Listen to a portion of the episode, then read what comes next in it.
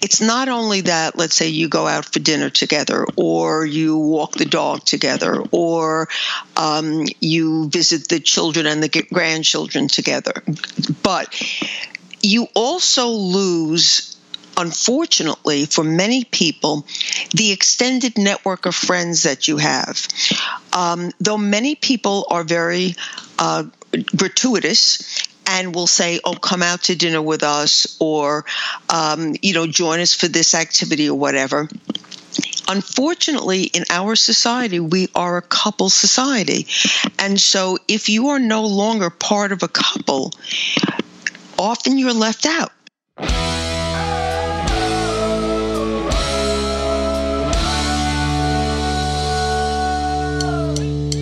We've long known that happily married couples live longer than other segments of the population.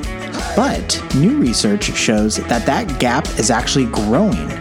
Dr. Karen Sherman joins us today to explain why. Stay tuned. I'm going to keep this short. First, thank you for listening. If you're a regular listener, I would greatly appreciate it if you would leave a review on whatever platform you listen to us on. This will help others discover us. Also, if you like the podcast, I highly recommend visiting our website, HitchedMag.com, which is updated daily with new content and where you will find thousands of articles available anytime. Lastly, I understand that not everything we talk about applies to everyone. However, I am confident that if you go to HitchedMag.com and subscribe to our free weekly newsletter, that you will find at least one and probably more pieces of information each week that will help your marriage thrive. I hope you enjoy.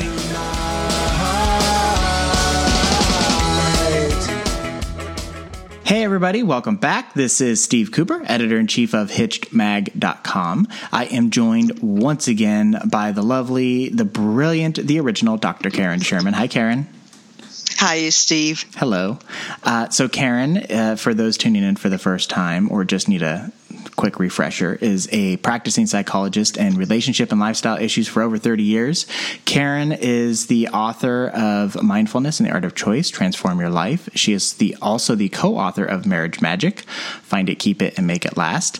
You can get that info at her website, drkarensherman.com, as well as our website, hitchmag.com. Okay, so I came across another study, Karen, as I like to do. You always find studies. It's kind of amazing how researched marriage and relationships are, which is I think is great, but it gives us something to talk about. So anywho, this new study said basically what we know, which is that married people live longer. I think the interesting thing is that the longevity gap for marrieds is growing. So this was done by the National Center for Health Statistics, which is part of the Center for Disease Control, the CDC.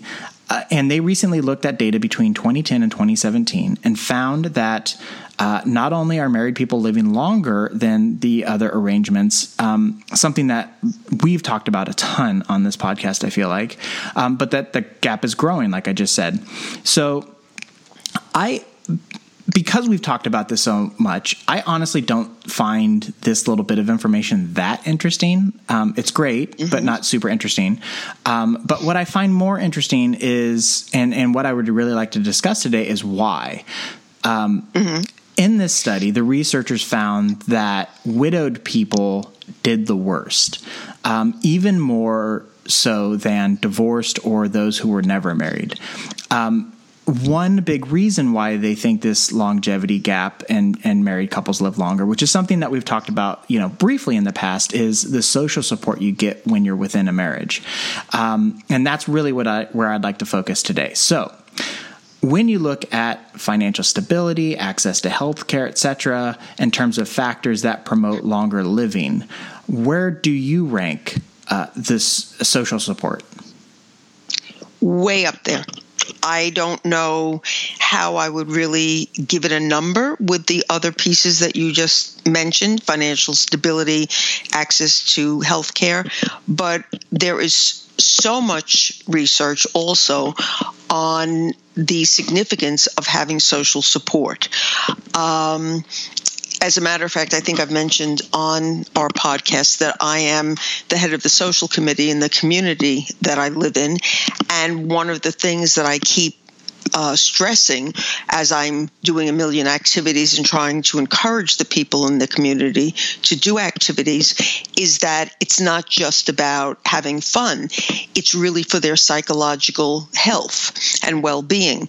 It is very, very important to have social support in order to have both psychological and health benefits. Mm-hmm. So I'd rank it high. Yeah. Okay. And I think, I think this research kind of bears that out a bit. So when thinking about the results of this study, it was making sense to me that if you're never married or even divorced, your social circle would or could remain pretty strong as the years go on. So if you're never married, like your group of people around you hasn't changed. And if you're divorced, one of the things a lot of people who are divorced do is they then go back out into the market. So there's that social circle again. However, when you become a widow, not only have you lost the partner who was likely at the center of your social circle, but you lose all the joint activities that you engaged in together. Does my understanding or reading of this sound right to you? Yes, it does. And the only thing I would comment on is you phrase it as that you lose the joint activities that you're engaged in together. And I want to expand on that a little bit. It's not only that, let's say, you go out for dinner together or you walk the dog together or you visit the children and the grandchildren together, but you also lose, unfortunately, for many people, the extended network of friends that you have. Though many people are very gratuitous and will say, oh, come out to dinner with us or, join us for this activity or whatever. Unfortunately, in our society, we are a couple society. And so if you are no longer part of a couple, often you're left out. And so you lose your social support. It's not just doing the activities with your spouse, but it's losing the extended network of friends that you had. Yeah. And actually, further on that point, I know that I have engaged in a lot of social activities, as I'm sure every person in a relationship has, married or not, where it was my wife's, Jess's, social network of people that we are engaged with. And if she wasn't there, that not just that they wouldn't invite me, but like there would be not much of a reason for me to engage in that any longer. So, not that they're not friends or anything. At the very least, it's not going to feel the same. Right. So you might choose to not get as involved as you had been before. Right. So, right? Yeah, exactly. So all around, you're losing all kinds of social support and comfort that you had previously. Yeah, and even, as we talk about this a little bit more, I'm even thinking about just driving to certain engagements, just meeting up with friends or family. Like, you have that car buddy, that carpool pal that's going and commuting with you and stuff like that. So you lose that as well. Like, there's just so many things that I feel like it's easy to take for granted when we have it. And then it would be, I could understand why it would be so isolating when it's gone. So, So there is an ongoing conversation about how, and this is me kind of bringing this up, about how the internet has made us more isolated. And I would also do a counter argument to that, which there are more factors that contribute to the internet isolating us, but I do acknowledge that it is a big factor. But I also know that many people have found their communities and even spouses through the internet. So yes. Do you think people can find their social support online, and will it have the same benefits of in-person support? Tough one. I do think there are benefits. And yes, obviously a lot of people, if they go back out into the dating world, have found their new mate through online sites. So there is a benefit there. And yes, you can certainly join communities. The problem is that you can't give a hug through the internet. You know, I do a lot of my work virtually. There are, for various reasons, people prefer to Skype or FaceTime. And what I always tell them is, we now know that it's effective, it does work, but I can't hand them a tissue through the computer. And there's something about not being able to have that even momentary connection that probably feels much better if somebody's actually sitting in my office. Mm-hmm. And I would suggest that the same thing is true with these communities online. So you're typing and you're getting answers and everything. And I don't want to take away from their benefits and that they do serve a purpose, but I don't think it's probably quite the same as having somebody in person that you can go to lunch to. Now, I also want to say that my best friend, may she rest in peace, lived in Texas and I lived in New York. So clearly we couldn't get together very often. Mm-hmm. We were on the phone with each other every day, if not a couple of times during the day. And there was no better support than what we gave to one another. Mm-hmm. So again, I don't want to knock it. But I do think, as a general statement, in-person support is better. The other piece that I will add is that many times through the internet, we can find communities where we can then get involved in person. Mm-hmm. The quickest thing that comes to my mind is the meetup groups. So you might not be able to go looking for them, but if online you search for meetup groups that have common interests as you do, or hiking groups, you know, as another example, you might be able to then find those groups where if you went out your door, you're not going to find them necessarily. Right, right. You know, and the internet can help you do that. Yeah. It's interesting. Like, I'm really glad that you brought up, the physical interaction of touch, because we know that when you do touch, that your body releases a bunch of chemicals and stuff. Mm-hmm. We also know that staring, looking at somebody in the eyes has neurological responses and things. And right. It's interesting because I feel like as the fidelity of our screens continues to get better, like, I haven't seen any study on this, but I would guess that we can trick the brain into having that kind of a response. I know that virtual reality, a lot of people call it the empathy machine, because it can trick the brain into thinking a variety of things are actually happening, even though we know we're in this virtual world. But with that being said, the fidelity and being able to look at somebody and having that kind of bond. The touch, that's the one that's missing. Yeah. And that's the one that we're far off from being able to get there. So that will be an interesting one to figure out. But I love the that you brought up the meetup groups because I know so I'll just back up. So my wife and I just got back from Germany where we were working with her company doing some stuff. And we had so many people come up to us who only know her and her company through the internet. and they only know of her because they listen to her on her podcast that she does. And it was amazing because it was this like ready to go built in community of people. And because they've listened to her for so long, they feel like they know her. And it was like immediately jumping into like the middle of a conversation over and over and over again. And it was really great. It was amazing. So I do know for a fact that communities can be built that way. And when there is an opportunity to meet up in person, like I feel like you have a head start. It's really amazing. Yeah, absolutely. You know, that being said, I remember that I think we've discussed this before, but the very first course that was given virtually on positive psychology by Martin Seligman was done online.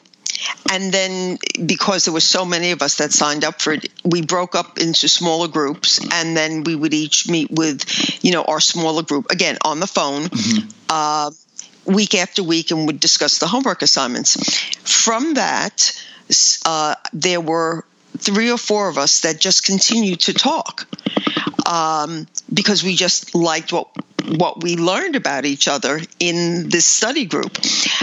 That went on for years, where we really became very close friends. And then it was really funny because there was another conference that we all wanted to go to, and we met for the first time in person at this conference. And it was just so funny because we knew so much about each other, but had not actually met. And I still remember that. One of the gals looked at me and she said, "Karen, you're so short." And I said, "Well, you're so tall, you know." But, you know, again, I don't want to say that there isn't something that isn't to be gained, significant things to be gained vis-a-vis these in-person technologies that we have now. I do think that they absolutely can play a role. Yeah. Okay. So hopefully those who are listening will have healthy lives for a very long time. But with that said, what can couples do now to preemptively prepare for a time when either of them becomes a widow and they want to buck these statistics? I think the best thing that one can do, or that two can do, is not to be joined at the hip. To make sure that you also have your individual interests and activities, to get involved in activities where there are communities, whether it be, you know, a religious group, you know, your church, your temple, whether it be book clubs, biking clubs, you know, whatever, but where you already start to establish some kind of activities so that that is in place already for you, should you then find yourself in the situation where now you are a widow, you already have that group there for yourself to go to. That's great. Yeah, that was my thought as well, to have those groups. And I know for me, like I have my group of friends and stuff, but like, honestly, and it sounds frivolous, but like fantasy sports, that's one group that I have on my own that Jess definitely is not involved in. But we meet up all the time. And I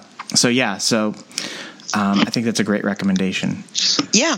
I was having lunch with a friend of mine the other day who is a widow, and she became a widow while she was living in her private home.